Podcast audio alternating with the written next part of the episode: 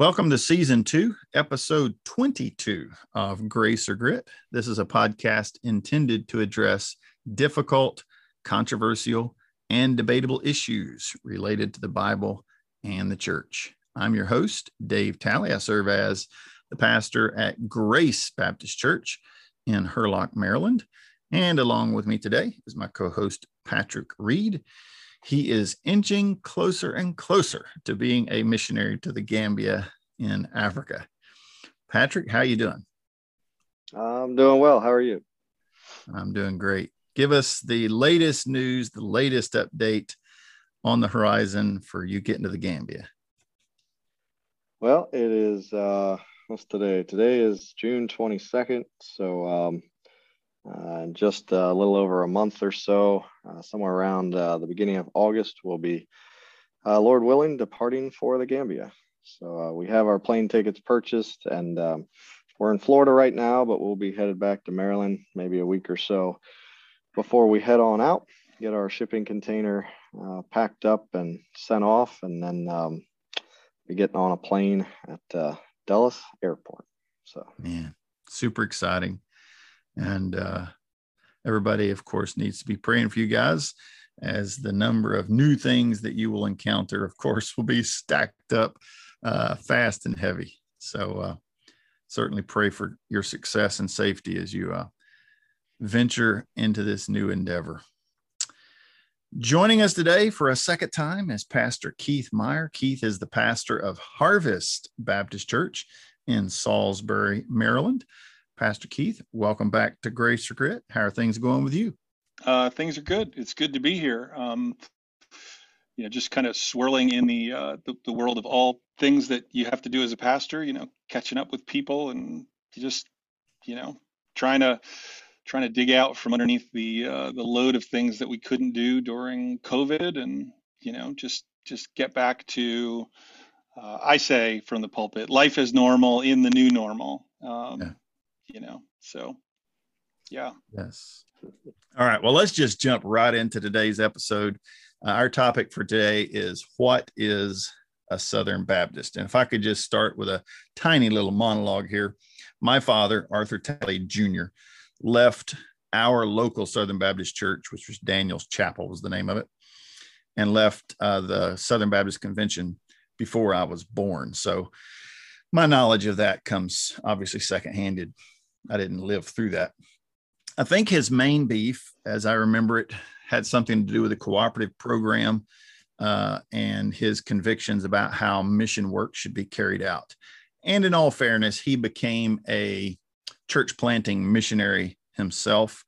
And uh, that doesn't surprise me. When God calls you to do something, specific you know you can get fairly opinionated and, and uh, have a lot of convictions about how that ought to be done because he's called you to do it. I, I even went through this when i was called to pastor. I was in a great church with a great pastor but every time something happened i was thinking man i think it ought to be done this way. I think it ought to be done this way. And it wasn't right or wrong. It was just god i believe prodding me and pushing me to get out there and do it myself. Um, so he would have to speak to that, I suppose. But anyway, I've spent the entirety of my life in independent Baptist churches, uh, currently called IFB, and that's usually not used in a friendly way, but that's how I've right. spent my uh, Christian journey is in IFB churches. Um, I have interacted with churches and believers and pastors from the Southern Baptist Convention and of the Southern Baptist ilk many times on and off over the years.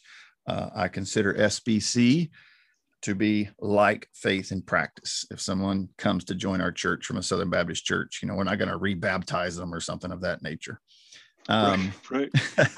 we're not Anabaptists, I guess. I would hope that the perspective is mutual, but I won't put anybody on the spot in that uh, category.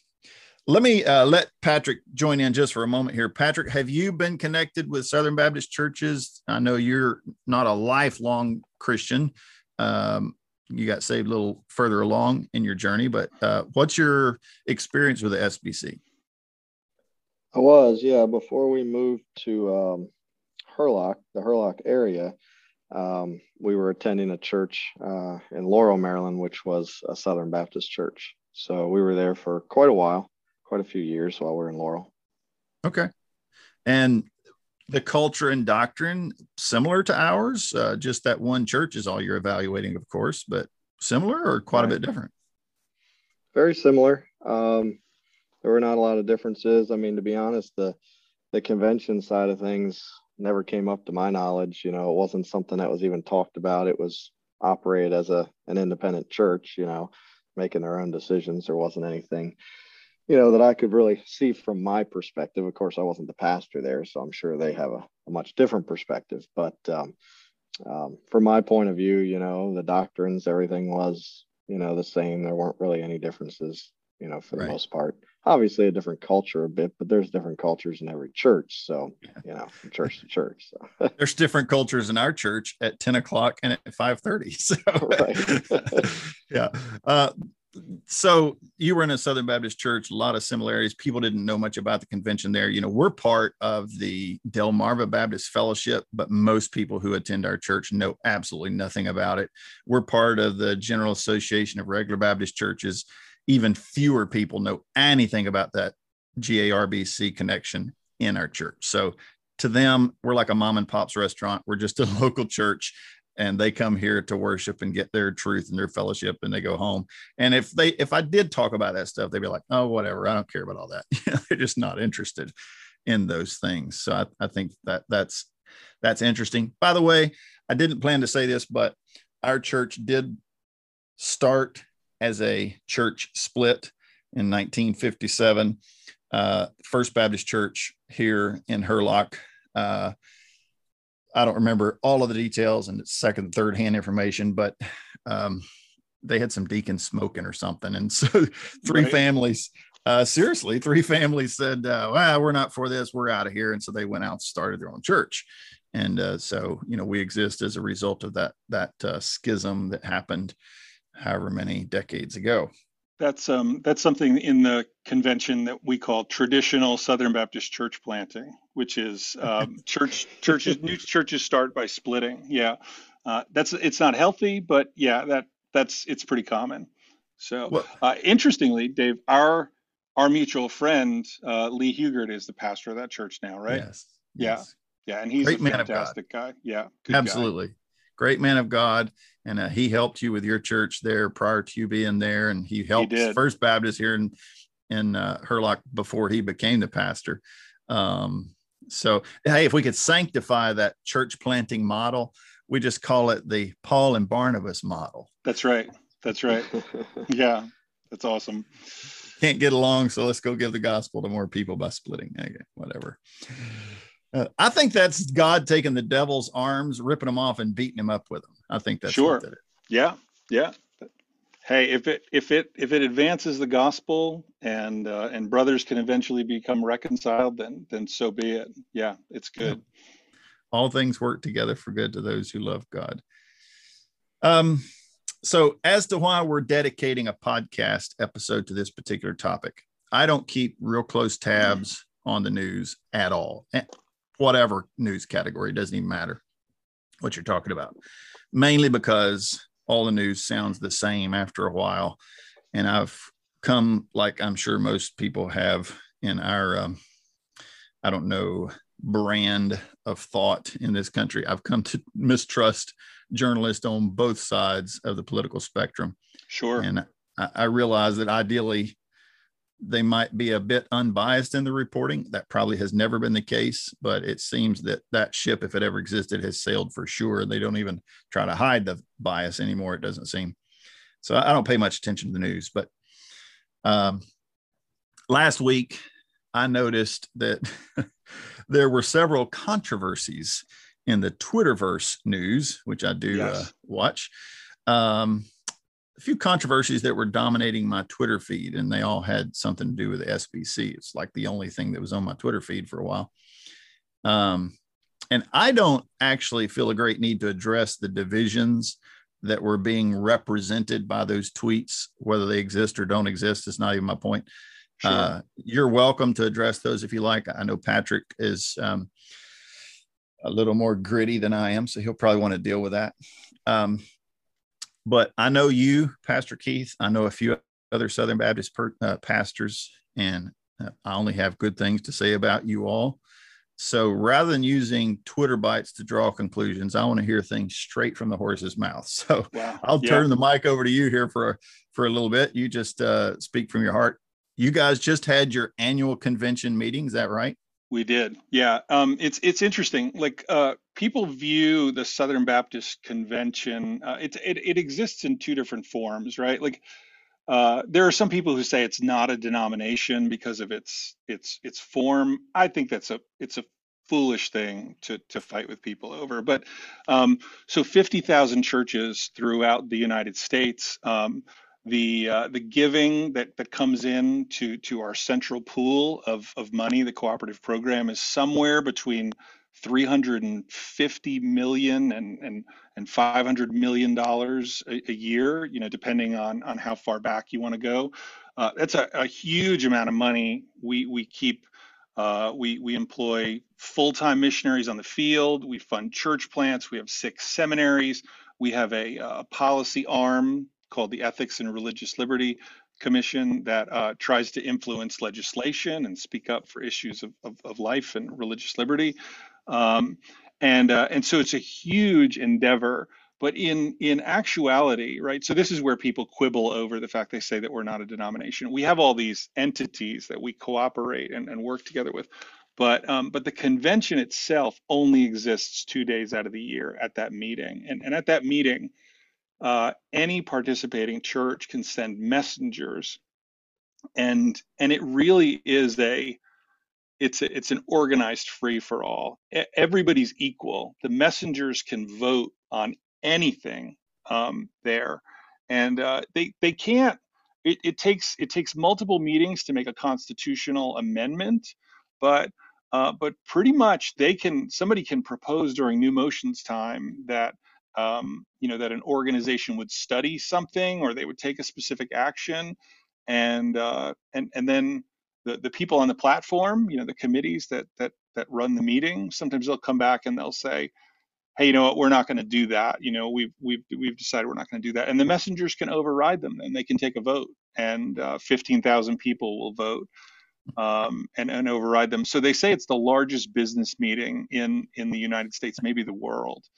Um, here's another reason why it's important, I think, to to pay attention to what's going on in Southern Baptist life. Not not because we represent evangelicalism, but we are the largest Protestant denomination in the United States. And that means that a lot of organizations take their cues from us. A lot of people um, use our, our published materials. A lot of people, um, you know, they, they design or derive policy statements, whether we release a policy statement and they write something different. So, so we influence a lot, a lot of things. And when you look at uh, politics in the United States, the, the evangelical vote, specifically white evangelicals, are the most reliable voting group um, in, in the United States. We generally don't swing. And so whatever's happening in the Southern Baptist Convention is a good indicator of what's going to happen in terms of, of presidential and other elections. So there's a lot of reasons to pay attention to it. Um, tensions were high this year. Um, were you there? I was not there. Um, okay. I was unable to, to, to travel just because of some things, but uh, we do now live stream everything, and you can't participate electronically or vote electronically, but but you can tune into all the coverage, and, and it's it's real time. Um, and hey, if you've got Twitter and you're you've you've got a sufficient number of followers and you use the right hashtags, man, you know you you can you can create a ruckus online. And uh, and sometimes what's happening on the floor is influenced by what's happening on Twitter at that moment, which is which is kind of super interesting. So um, we didn't meet in 2020 because of, of COVID, and uh, so so the meeting that was supposed to take place was canceled, and uh, and that means that um, so they say that they say that Baptists love the Bible, love Jesus, and love a good fight. And uh, and that means that you know if you don't have a meeting for a year and there are issues that are causing tension those tensions continue to build. So things amplified and, and, and continue to build um, throughout 2020 it was it was a tense lead up uh, tense to the point that many people um, myself included uh, I've had this conversation with several people that I know. Many of us were wondering, wow, you know, depending on how certain elections or decisions go, um, we may be looking for a new home in a few years if if the convention's going to split or there's going to be you know major reworking of personalities that are in leadership. Um, that's an anxiety-inducing endeavor. Uh, it I, I spent a lot of time in prayer and consideration and just asking the Lord to uh, to, to change hearts and minds and, and to to relieve some of these tensions. So um, if, if you've got any questions, by the way, jump in. But let me let me just kind of talk about what what was going on. Um, there there there is a there was a major schism within the uh, the the political thinking of Southern Baptists in that when it became clear that the Republican nominee for president was uh, going to be Trump in uh, you know the election of 2016, there were some people who you know they they followed the course and said hey we vote republican. And so they you know the pastors fell in line and the expectation was well you know um, uh, evangelical voters are going to vote for trump. And then there were others uh, like russ moore the president of the ethics and religious uh, religious liberty commission who said um, that if we endorse trump as southern baptists then we're going to have to apologize to bill clinton because their character is, is similar. Uh, very controversial statement, made a lot of enemies. There was a, a, church in Texas, one of the largest churches in the convention, that, that said that they were going to re- withhold all of their giving. Um, and, uh, and so a tremendous amount of internal pressure. Um, that, that mistake or that statement rather, I don't necessarily disagree with uh, with Russell Moore's assessment of of President Trump's history. You know, he he's certainly not uh, somebody who I would ever vote for because he's a candidate who I would want as my pastor. Do you know what I mean? Like, and that was a big discussion and debate. Uh, we're voting for a president, not a pastor. Um, many people who voted for him over Biden in this past election, you know, they were like, we don't like Trump, but we don't like Biden more, and and so let's let's pick who. Uh, very very tense that that issue really um, caused a lot of trouble for Russ Moore and his organization. The, the, the ERLC came under attack, and then in 2018, when Robert Downen of the Houston Chronicle published this an article, um, it, it, was a, a major earthquake for the denomination. What what this reporter, young reporter, um, what he uncovered was that over a period of 20 years, a certain group of churches and a certain number of pastors had had concealed over 700 instances and reports of sexual abuse. Um, major scandal. Um, now, our, our current president, or, or, our former president of the SBC, J.D. Greear, uh, Summit Church, North Carolina, when he heard about this, he met with uh, Russ Moore. We launched a major initiative uh, in partnership with Rachael Denhollander, who uh, who's an advocate for survivors. She's the one who, uh, the young woman who testified against Larry Nassar of U.S. Gymnastics. You, you may have heard or seen her video. Uh, bold, unashamed. Like this is not a person that you can control. You know, you put her on a platform, um, she's going to speak her mind because that's the kind of person she is. Um, which I think is something that we need.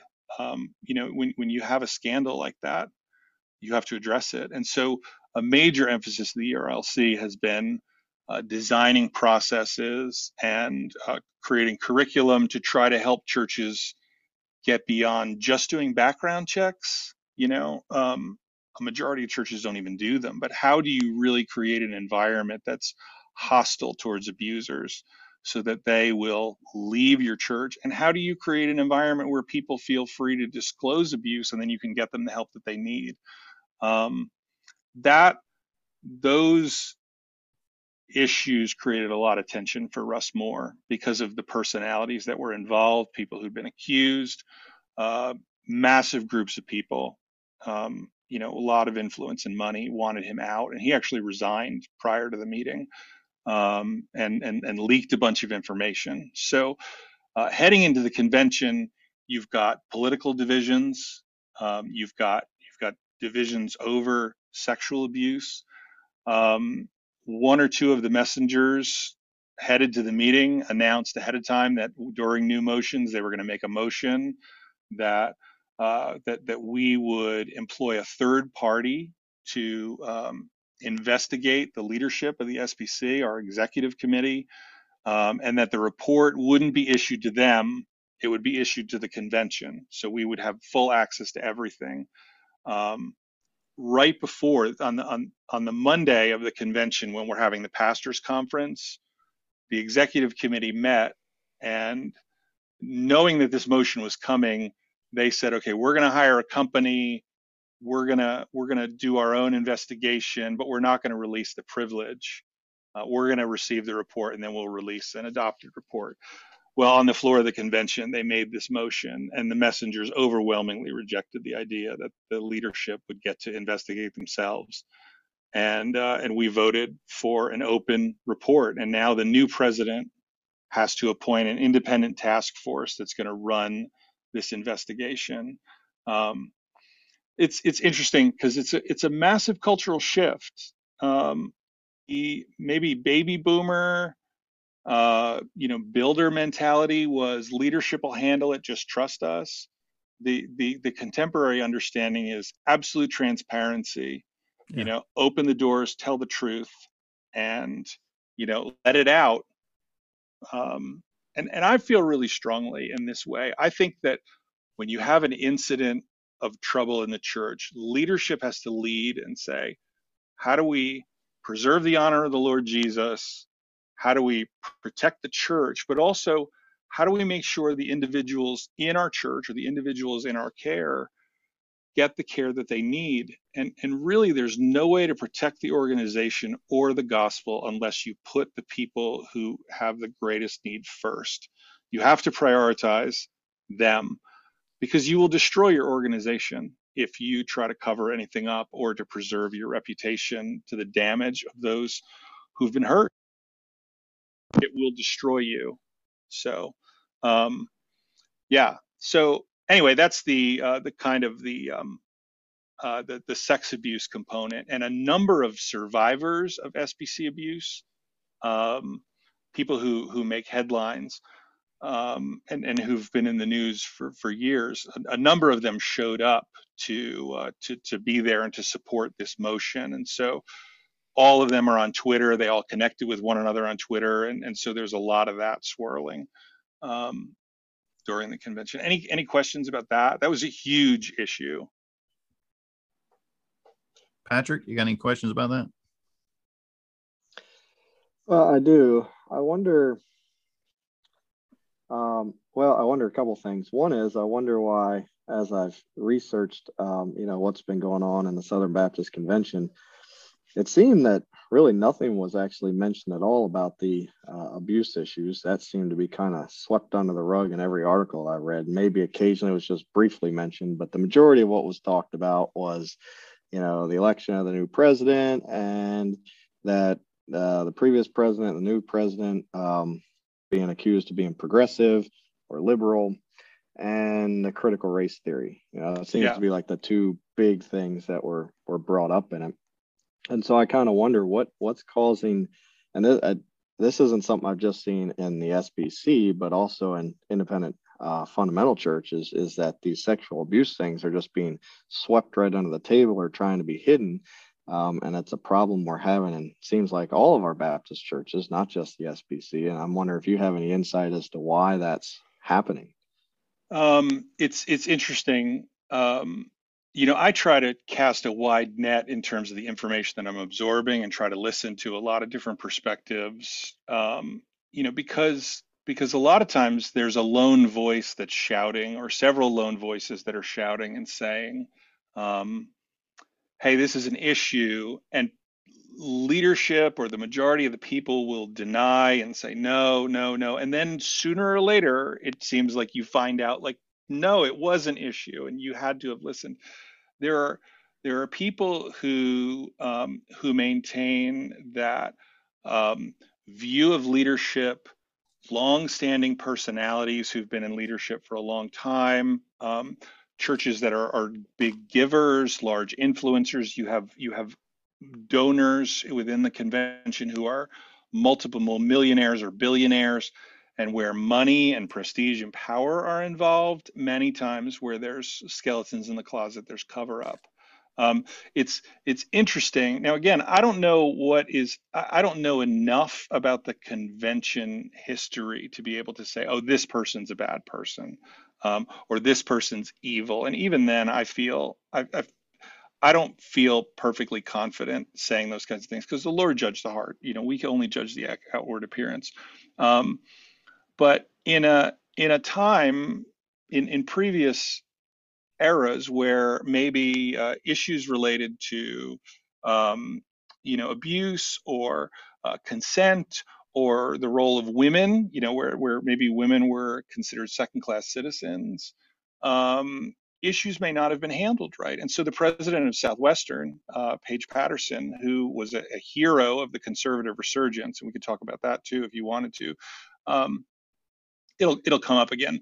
Um, he was let go from his his role as president of Southwestern, and uh, because because it, there were allegations about the way he handled some allegations where students came forward and said, "Hey, I was assaulted or I was abused," and um, he either got the truth out of them, which was to get them to say that nothing happened, or he ignored things or swept them under the rug. And there was there was sufficient evidence that the board of trustees of Southwestern said, no, we, we need to let you go. We need to start over again. Um, Paige was one of the last surviving members of what's called the conservative resurgence. Um, uh, Dave, your dad probably left in in the at the height of the uh, what would be considered a, a, modernist takeover of the the seminaries, right? Where right. you uh, um, some of our some of the people that we respect, Al Mohler, Mark Dever, you know, are personalities that we know. They, they'll say that there was a time when they were in class where at the beginning of New Testament interpretation, the professor would take the Bible and he would throw it across the room into the garbage can and say, everything that you know is, is wrong. Everything you were taught in your churches. Well, the conservative resurgence, um, Paige Patterson and Paul Pressler, uh, a judge, um, Paul Pressler has also been uh, what many people believe credibly accused, credibly accused of of having some some abusive instances in his past. These two guys figured out how they could um, take over the denomination conservatively, and that's um, you control you you you stack the committee on committees, right?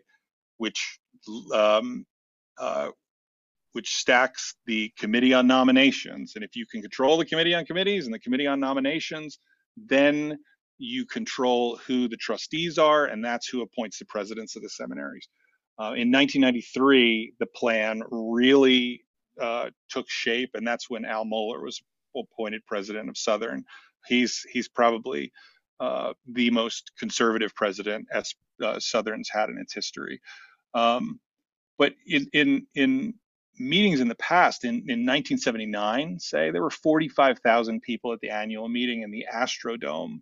Um, and Adrian Rogers was elected president, and uh, Charles Stanley followed him. You know, I never knew why Charles Stanley was famous, um, but he was famous because he was reliable, conservative, and he would hold the line on, on issues of biblical orthodoxy. Uh, the problem when you have a takeover like this is you've got people and personalities who are involved who are, you know, there, there are all kinds of promises made. There are people who back them up. Um, and, and, and guys who maybe don't have the best intent or are taking advantage of people uh, can do that and they're protected. And that seems to be what, what has happened over the years in some of these situations. So, um, the story of the conservative resurgence is that we returned to orthodoxy, and I believe we did. I think our our our statement of faith is um, is worthy of subscription. Our seminaries teach inerrancy. You know, our our faculty is reliable, um, but that doesn't mean that there aren't brutal legacies. So. I, I think that's the way in which the story of sexual abuse can just get suppressed. But even as it's suppressed throughout its history, suddenly you have the advent of social media You know, maybe 2008, 2009 is when everybody started getting online. And now you can't control anything. You know, now everything has to shift to transparency and how we handle things. Um, because, you know, I mean, hiding is unethical but unavoidable.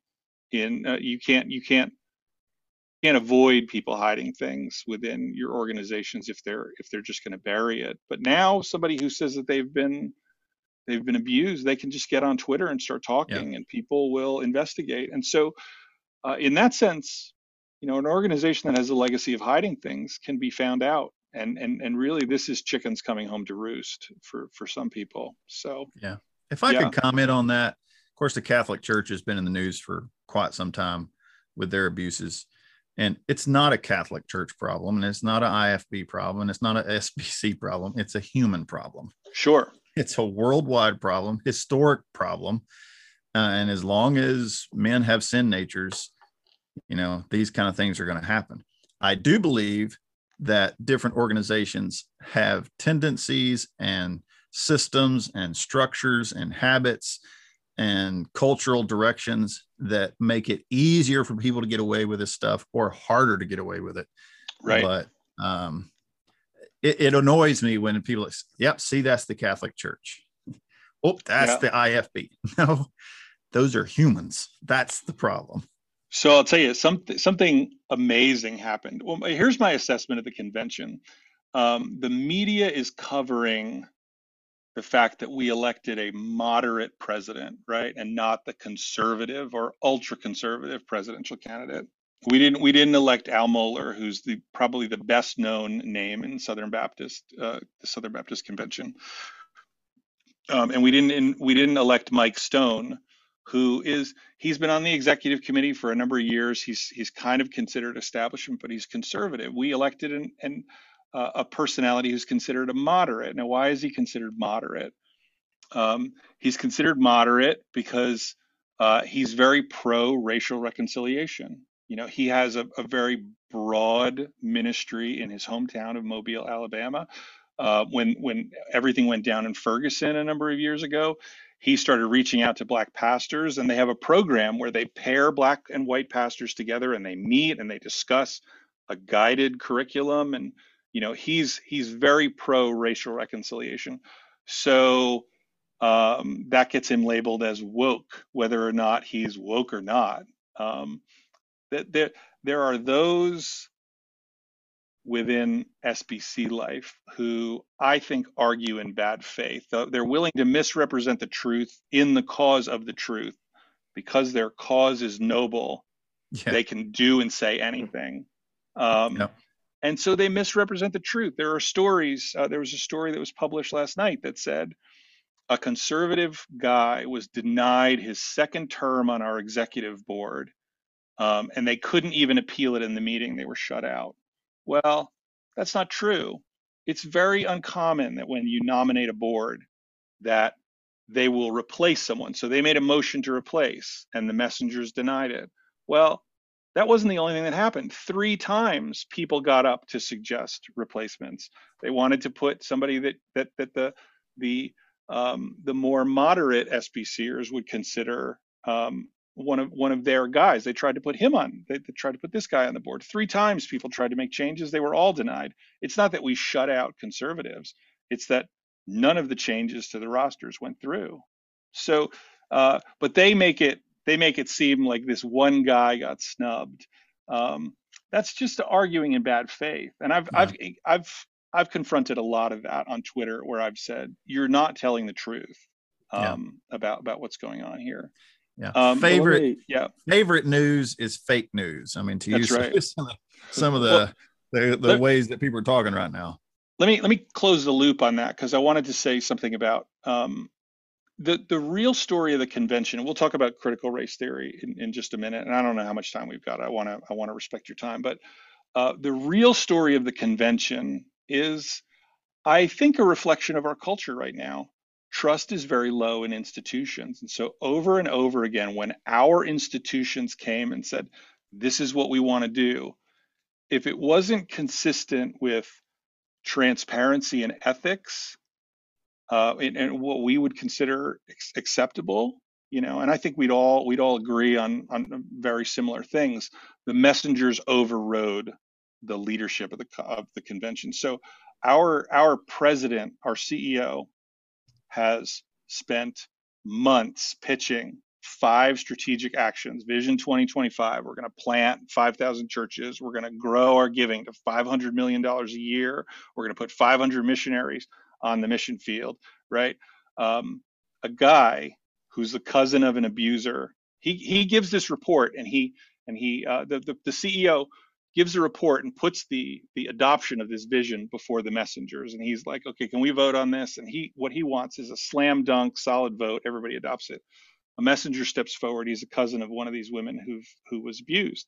And he says i've i move that we add to vision 2025 this statement that we prayerfully endeavor with God's help to eliminate every instance of racism and sex, uh, sex abuse from all of our churches. And is there a second? Second, you know, is there any discussion, right? There might have been a couple of minutes of discussion, but the messengers voted overwhelmingly 15,000 people to add plank six. Um, we, we wonder, are there posters, handouts, documents that have all been printed and are ready to go that are now sitting somewhere? They need to be thrown out because they all need to be reprinted.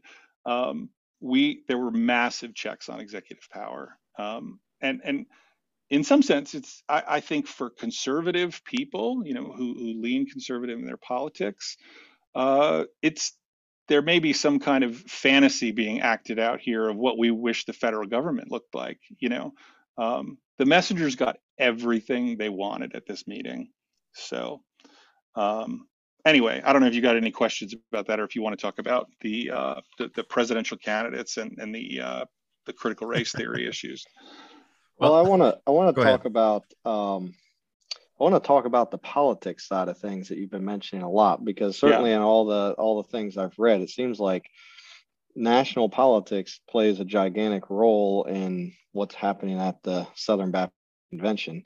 Um, and I'm just wondering, it is confusing to me because it seems like the focus is all about the politics and you know national politics critical race theory who the president you mentioned president trump and that you know pastors needed to be voting for him. And um, why would the focus not be on the mission of the church? I mean why is there such a heavy focus on the politics of the country? But what i'm not seeing here is a heavy focus. I mean it seems to me like jd Greear, as you said, listed out five things they wanted to accomplish, looked like trying to accomplish the mission of the church, getting churches planted. And yet the convention comes together, and it seems like the whole discussion is about uh, what I would consider, I guess I would say, irrelevant matters. I mean, I'm not saying there is the the uh, abuse issue isn't important, and that must be dealt with. I, I 100% agree with it. Um, but dealing with things like, you know, the critical race theory, not that it doesn't need to be dealt with, but it's it seems like those things are made as a higher priority just sure. from an outsider looking in than getting churches planted, spreading the gospel, because the solution is not going to be fighting critical race theory. The solution is not going to be getting a different president elected. The solution is going to be getting more followers of Jesus. Sure. You know? well, let me let me and, let me just correct one thing sure. there. Uh, did you want to finish asking? Was there more to no, the question? Ahead, well, here's okay. here's one one correction is this. Um, the the president who wants the five strategic actions is the president of our executive committee.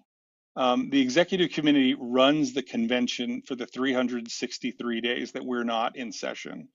The president okay. of the convention is JD Greear, right? So we elect oh, okay. we elect a president to preside over the meeting, and he gets to go to all the executive committee meetings. He's a he's this is what's super interesting. I said this to my wife. I would love for our country to study the way the SBC government works because we could we could change so much about the gridlock of our nation if we were willing to decentralize power more like they have it in the in the in the convention so having a president who has a president of the convention who shares your your same values means that um, you know, he may recognize somebody speaking from this microphone and not that microphone, right? You know, they want to make a motion. Depending on how time is going, somebody who's a troublemaker, you know, who who wants to, uh, who who may not take you in a direction you want to go, having the guy on the platform who's calling on people and, and running the business can work to your advantage. Um, having a guy who shares your values as the president of the executive committee means that for 363 days of the year, he's going to be running things according to his vision. Um, Ronnie Floyd, our, our current chairman, he is he would be considered an establishment elite guy. Um, JD Greear, church, he's a he's a church planner. His church has planted hundreds of churches. The the Summit churches has sent hundreds of missionaries. They're they're one of the like breakout churches of the, the 21st century. Um, he he he would be more on the side of transparency and transforming things and quickly reacting and not necessarily caring about preservation of reputation, but about about doing the right thing. Um, he also has been called woke by many people.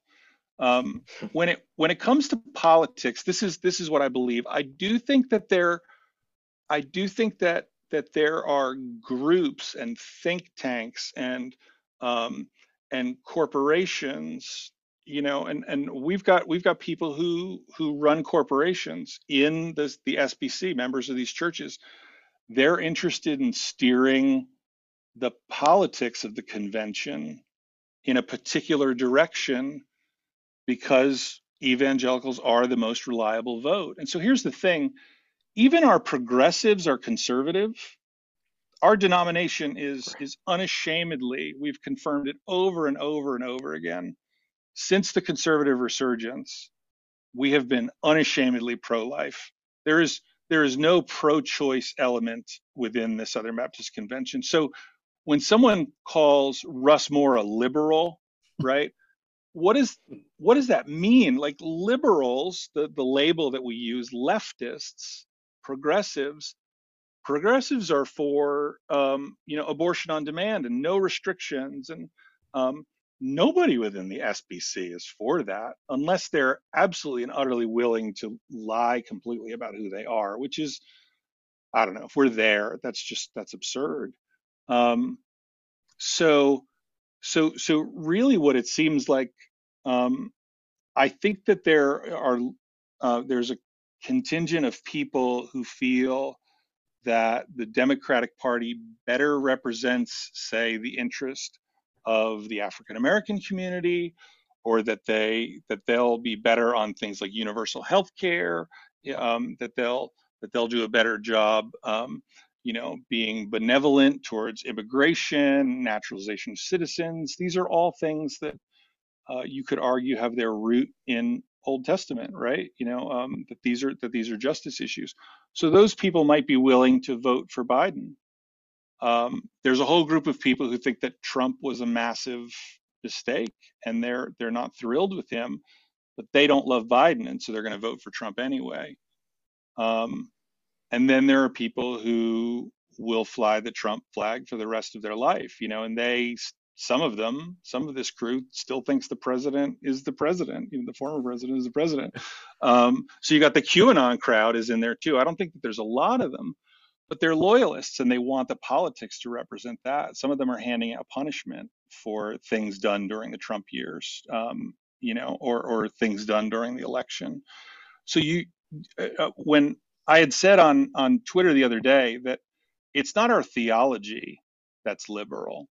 Um, it it is our political motivations and our um, our social, our sense of what what the social environment in the United States should look like.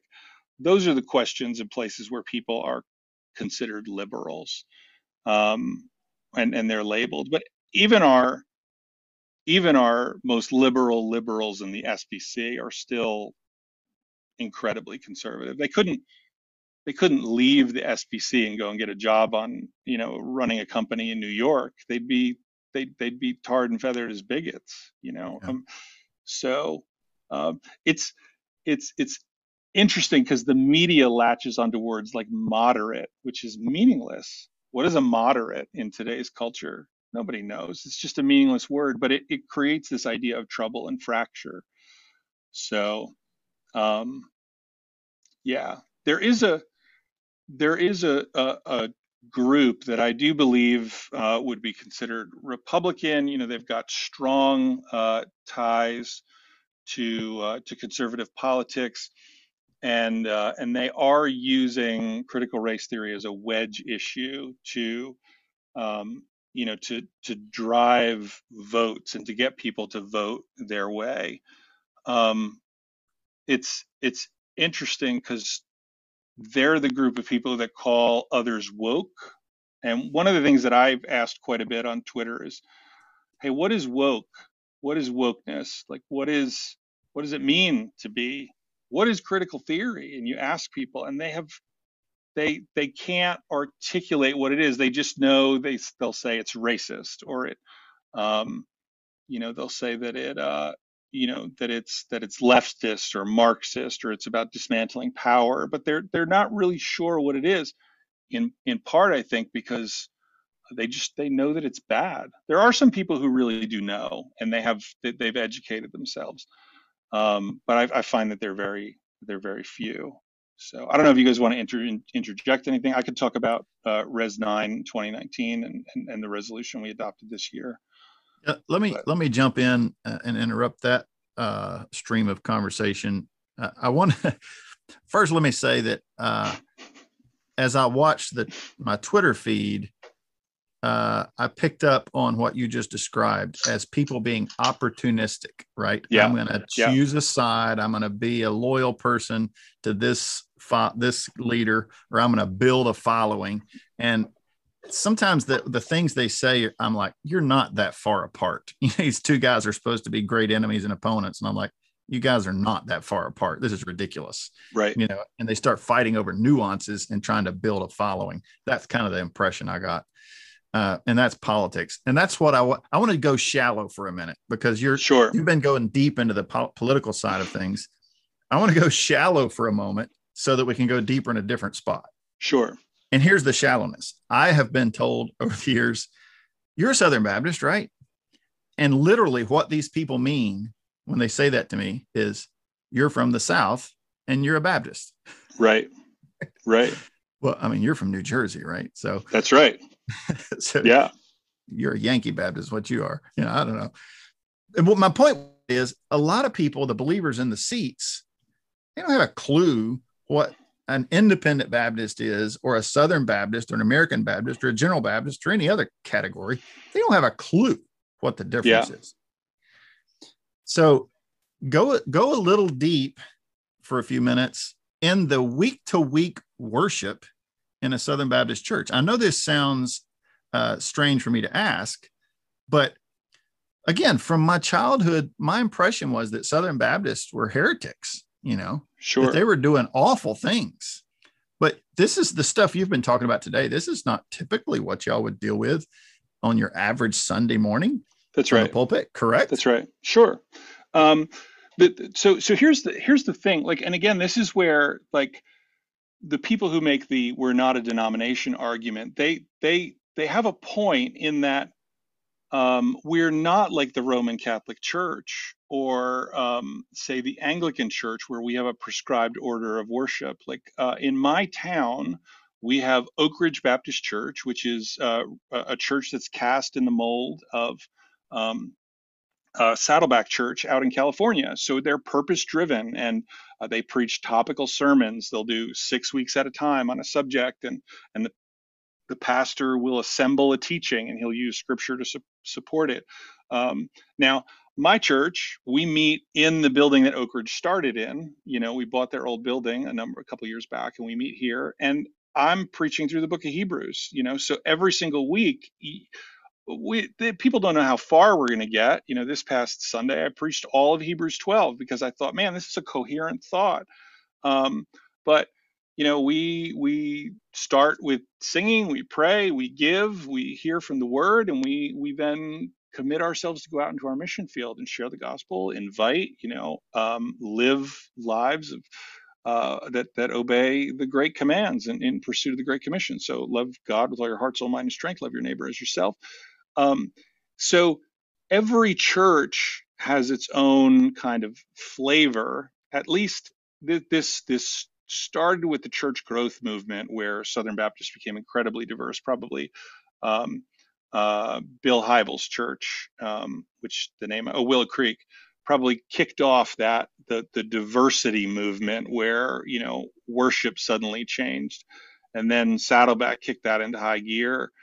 Um, our our the, the thing about at the SBC is that we have all these organizations that we cooperate with that are designed to advance our causes. So we give money to the cooperative program, and the cooperative program then gives money to the North American Mission Board, and they plant churches. So they assess them, they assess planters, they support them, and everything that they do is regulated by our doctrinal statement, the Baptist Faith and Message as a as a pastor of an SBC church, I don't even need to endorse the Baptist faith and message.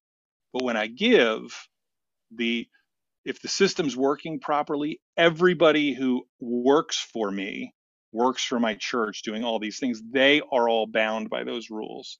So it's it's like it's it's like having all of these support services that can come alongside your church. Um, SBC churches they're very conservative theologically. Um, and you know, then here's the here's the other thing. In I think in I think by 2025, a third of the churches that are in the SBC, 50,000 churches, a third of them are going to have been planted in the last decade. Um, 25% of them are going to be non-white congregations. The most rapid growth in the United States among the SBC has been among African Americans, uh, Latinos, and um, you know then then then other groups like Filipinos, Chinese, Koreans. Um, we have ethnic congregations, and each of those groups has a different bit of political or social um, approach to things based on their on their background and their tradition. So, um, yeah, it's a it's a strange animal, you know, um, but it's it's it's theologically orthodox and then we also believe in in the autonomy of the local church so yes um, you can't come in and revoke a pastor's ordination you can't change the pastor of that church um, this by the way is is a, is an interesting issue because it it affects how uh, we handle things like sex abuse you know um, a, much of the argument that's been pushed that when people have pushed back against keeping a registry. They say it violates the autonomy of the local church, which I don't believe is true. Um, but but all these organizations, they they they're never allowed to tell us what we're allowed to do. Um, I think that I think that the local church has to keep that in check with uh, like the the verse from Galatians 5 it's for freedom that Christ has set you free but don't use your freedom as an opportunity for the flesh like you can't tell us what to do SBC but does that mean you can just be a stubborn idiot, or do you do you say, hey, what's reasonable and what should we right. cooperate with? Yeah. So. Yeah, because the scripture does still teach us that we're as Christians to submit to one another in the fear of the Lord. Sure. And that's me to you and you to me and you know Patrick to the grandma sitting on the back seat of the, the church. You know, we're all that's supposed right. to listen because the spirit can speak through any of us. Yeah. Yeah. Um, so that's kind of a, a look into into the SBC. I find that I've, I should say, I've found that when a guy plants a church with the SBC, you know, and then when they when they plant, when when you're planting, you're you're not looking necessarily for a pastor. The guy's got to be pastoral, but you're not looking for a guy always who can maintain and who can care and visit and share and run prayer meetings and do all these things you're looking for somebody who can gather people you know he he's not main he's not a maintainer. He's he's trying to create something new. So you need somebody who can draw crowds and who can do outreaches and who will talk to people who aren't christians and who will preach to people who aren't christians that they've gathered and draw them in where they where they have this personal experience with christ. Um, a lot of times what happens is is over the course of a couple years some of these guys you'll you'll realize maybe they the, the popularity is going to their head or uh, maybe they just um, they, they weren't really rooted and grounded in the faith and they'll kind of go off on their own Uh, and a lot of times those guys leave the convention. They don't want to be associated with the SBC and its rules. You know, they want to be in charge of, of the interpretation of the Bible, or maybe they've got more what you consider progressive rule uh, views in terms of the ordination of women or um, on, on, LGBTQ issues, or you know they want to be more um, tolerant of pro-choice, or they you know and and they'll just leave. People don't stay SBC, right? You know, if especially, if they're not conservative, especially in 2021 culture. That's, I mean, just, that's right. And that's, that's right. true. I mean, even here in the church, I'm, I'm one sermon away of from anybody in the not anybody. There's some of them stick it. If the devil became pastor, they would still stick it out. But um, right. But there's there's a lot of people that are one sermon away from never coming back. I mean, that loyalty in 2021 is sure. you know micro thin. Uh, you got you got to earn every step you take. I, I, mean, that's what I see anyway. Yeah, yeah. Um, do you want to talk about critical theory? Is that uh, do we have time um, to get um, into that? maybe we can say that for another podcast. Sure. Um, what What do you see as the future? First of all, what is your because you you've been a leader in some kind of regional organization of of Southern Baptist churches, correct? Yeah, our um, our area director of our local association, which is you know uh, the Maryland part of the Eastern Shore. Um, we have a we have a Delaware uh, association. Our leader took off about uh, he left about three years ago, and I've been serving as the interim leader uh, of, of that organization. Uh, some people they they say, "Oh, just become the permanent leader," and I'm I I, I just I can't do it. I can't devote the time that it needs. Um, we you know we know the local scene we know the churches we know the pastors and the personalities that move between churches and so we try to help and resource churches um, we just planted a new church in salisbury uh, uh, kind of a uh, tattoos and uh, you know hipster clothing church. Uh, it's it's in a poorer section of town, and this young man he's baptized 15, 20 people since Easter, and uh, he's he's just he loves Jesus and he's going after it. So uh, we start we start churches locally. Um, when churches have an absence, uh, when a pastor leaves, you know, we try to make sure that they can get somebody to fill their pulpit you know if they if they have a leadership conflict we try to go in there and fix it. Um, yeah so i've been i've been running that for about three years. So um, yeah that's my that's my my local role. Well, the reason i asked you is because i want to ask um, you know what do you see for the future of the sbc um, as i watch ifb trends from the inside yeah. you know if if you go I, would say 30 years into the future you know i i see ifb churches uh, either changing their name and not calling themselves ifb anymore coming up with something else. In fact there's a guy who's pushing for uh, using the term unaffiliated rather than independent right. just to separate from some of the mess that's been going on. And i actually saw one of the biggest names in ifb use that term just last week.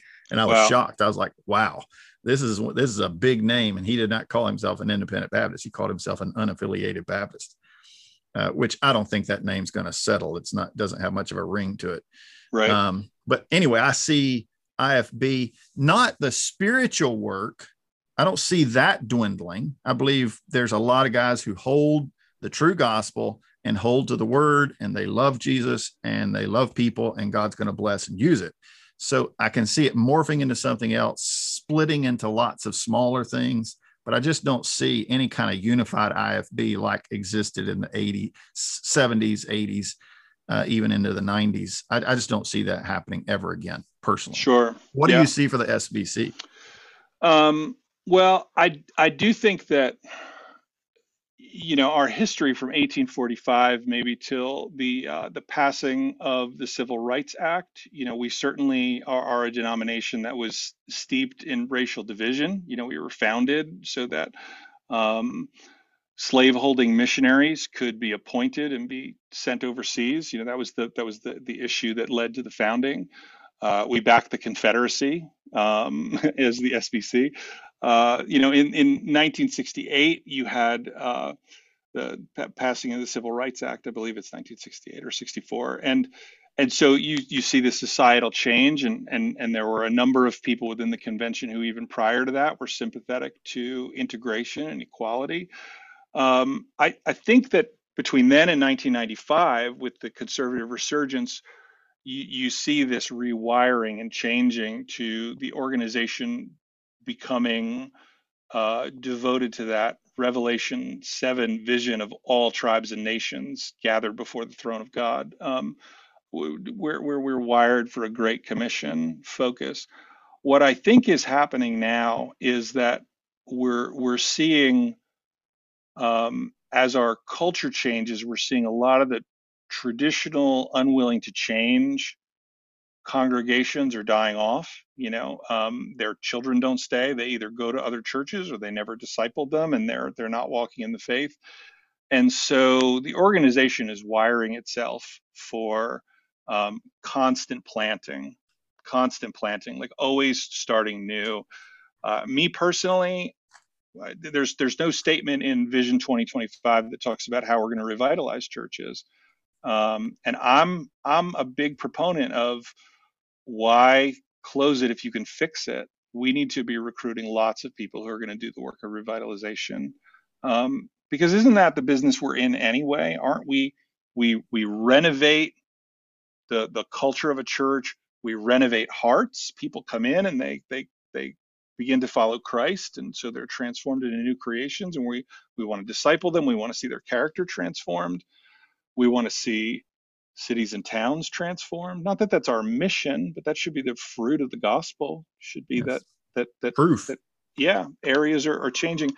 So I I would my hope is that the younger generation of people who are coming into the SBC um, understand how politics is important for the preservation of, of, of life, you know, and, and, and society, but that but that it ought not to make not to make its way into theological conflicts. I'm hoping we'll transcend that and we'll be able to embrace more um, you know, just more of the nuance of, of different perspective, but also that we, we will just be devoted to to to cooperation in between cultures. We we we have this the stage, I believe, to show how a historically Anglo denomination can interact with African Americans and, and other ethnicities, and we can thrive. So that's my real hope is that we're going to embrace that. Um, it's really popular here in Maryland, to be honest. Like we, we are probably one of the most diverse states with the best track record of cooperating. Uh, I would like to see that push south. I'd like to see the way that we operate push further ta- into the south. You're talking about SBC churches in Maryland specifically, yeah, right? Yeah, we're we're very um, very diverse and and and enjoy. Uh, I think I think good harmony uh, between uh, different ethnic groups. And so I would love to see that. I'd, I'd love to see the, the southern states be less dominated by maybe by a, uh, a white perspective, um, you know, and just just be more welcoming of of, of different perspectives. So does does the SBC track, and are you aware of any numbers? Um, like the average age of the uh, person sitting in the pew in the SBC churches, do they track that? Have you seen they, anything? They do. I honestly, I think that that's it's like definitely going to go from from church to church. We we did we did post our biggest loss over the last two years. We've lost two million people. Um, I think over the last five years, baptisms are down. Um, not all that is COVID. A lot of it is just being self-focused, and so we need to retool and and get back about the business. So um, they say the average SBC church has baptized nobody in the last two years. So um, now I baptized five people in the uh, in in just in 2021. So I, I feel I feel good. But hey, you know you can't you can't say I'm doing better than others. You got to keep pushing forward on the mission and keep bringing people to Christ and and discipling them. So yeah, that's the commitment is to is to to turn around from serving ourselves to serving others. Sure. Well, we've gone over an hour, so I think we'll wow. probably wind this thing down. And uh, yeah. I have all the time in the world, but I don't know that our listeners would continue on forever. Um, sure. Hopefully, hopefully there'll be. I, I know we got a good number of pastors that uh, that listen to our podcast, and hopefully uh, your thoughts will will give some hope and clarity for the ones like me who just were reading off of Twitter. And you know, I read a few uh, articles, and some of the names you mentioned were familiar to me because I read a few articles. Um, so I appreciate you shedding some light. Uh, the truth sets people free, and that's not just the gospel truth. All truth is that's liberating right. and helpful. So um, you're very knowledgeable about it and very familiar with it, and uh, have a, a, great perspective. So I really appreciate you taking time to share. Last time you talked about how to be funny. And uh, so now yeah, I right. yeah. now I realize that was just an outlet for Keith. You know, this is the real Keith right here. yeah. Well, hey, I've I've largely ditched Facebook since then, and now I'm doing my thing over on Twitter. And uh, yeah. I I don't know. Some people find Twitter more toxic, but I I love it. It's great. I think it's much better than Facebook. Anyway. Yeah. yeah. So, well, thanks for having me. I do appreciate it. You're welcome. And for all of our listeners out there, if you want to check out uh, Keith Meyer and his church, you can go to harvestbc.com, harvestbc.com, and uh, check him out. Great man of God doing a great work down in Salisbury. Well, thank you guys, uh, Patrick and Keith, for spending some time with me today. I pray for God's rich blessings on both of you, on your families, on your ministries as always, to all of you out there listening on the various podcast platforms, be sure to let others know about this podcast and listen to other episodes. Uh, I personally believe I'm not into a bunch of conspiracy theories, but I do believe that the uh, various uh, internet um, what's the word? They have a word for it, uh, algorithms or whatever. That's oh yeah, yeah, yeah, yeah, the various rules that they put out there are bent against people like us. I really believe that with all my heart. Uh, so, but we can overcome that to some extent with organic uh, promotion. So, uh, like, share, subscribe, comment, review, etc. It's an easy way um, to spread truth uh, without even having to do much work at all. So, do that and listen again next time.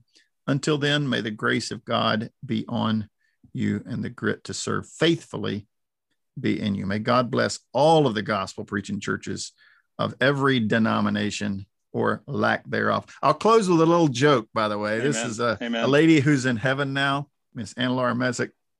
Uh, she had some family members who started going to, uh, God forbid, a non denominational church. Oh, gosh. she said to me, she said, You need to pray for my, whoever it was, I can't even remember. They've started going to a non denominational church. She said, You know what that means? Of course, I know what a non denominational church is, but no, what does it mean? She said, It means they don't know what they believe. that is too funny. Yeah. I always say when somebody says, I go to a non denominational church, I say they're Baptists in denial. That's right. Yeah. yeah. Non denominational without a name. You just said, My name is no name. Okay. So your name is right. no name. That's cool. no, but I don't care what brand it is. If you're preaching the gospel, we want God to bless you. As sure. Paul said, even those who you know mocked him and uh, and uh, used his life, you know, as a as a as a negative example, he said, "Hey, they're preaching Christ, and I rejoice." So, yeah, wow, that is a it's something to be desired to to to want the people who have talked about bad about you or don't like you to prosper. Yep. That's something to attain. Amen. Good place to end. God bless you guys. Thanks for having me.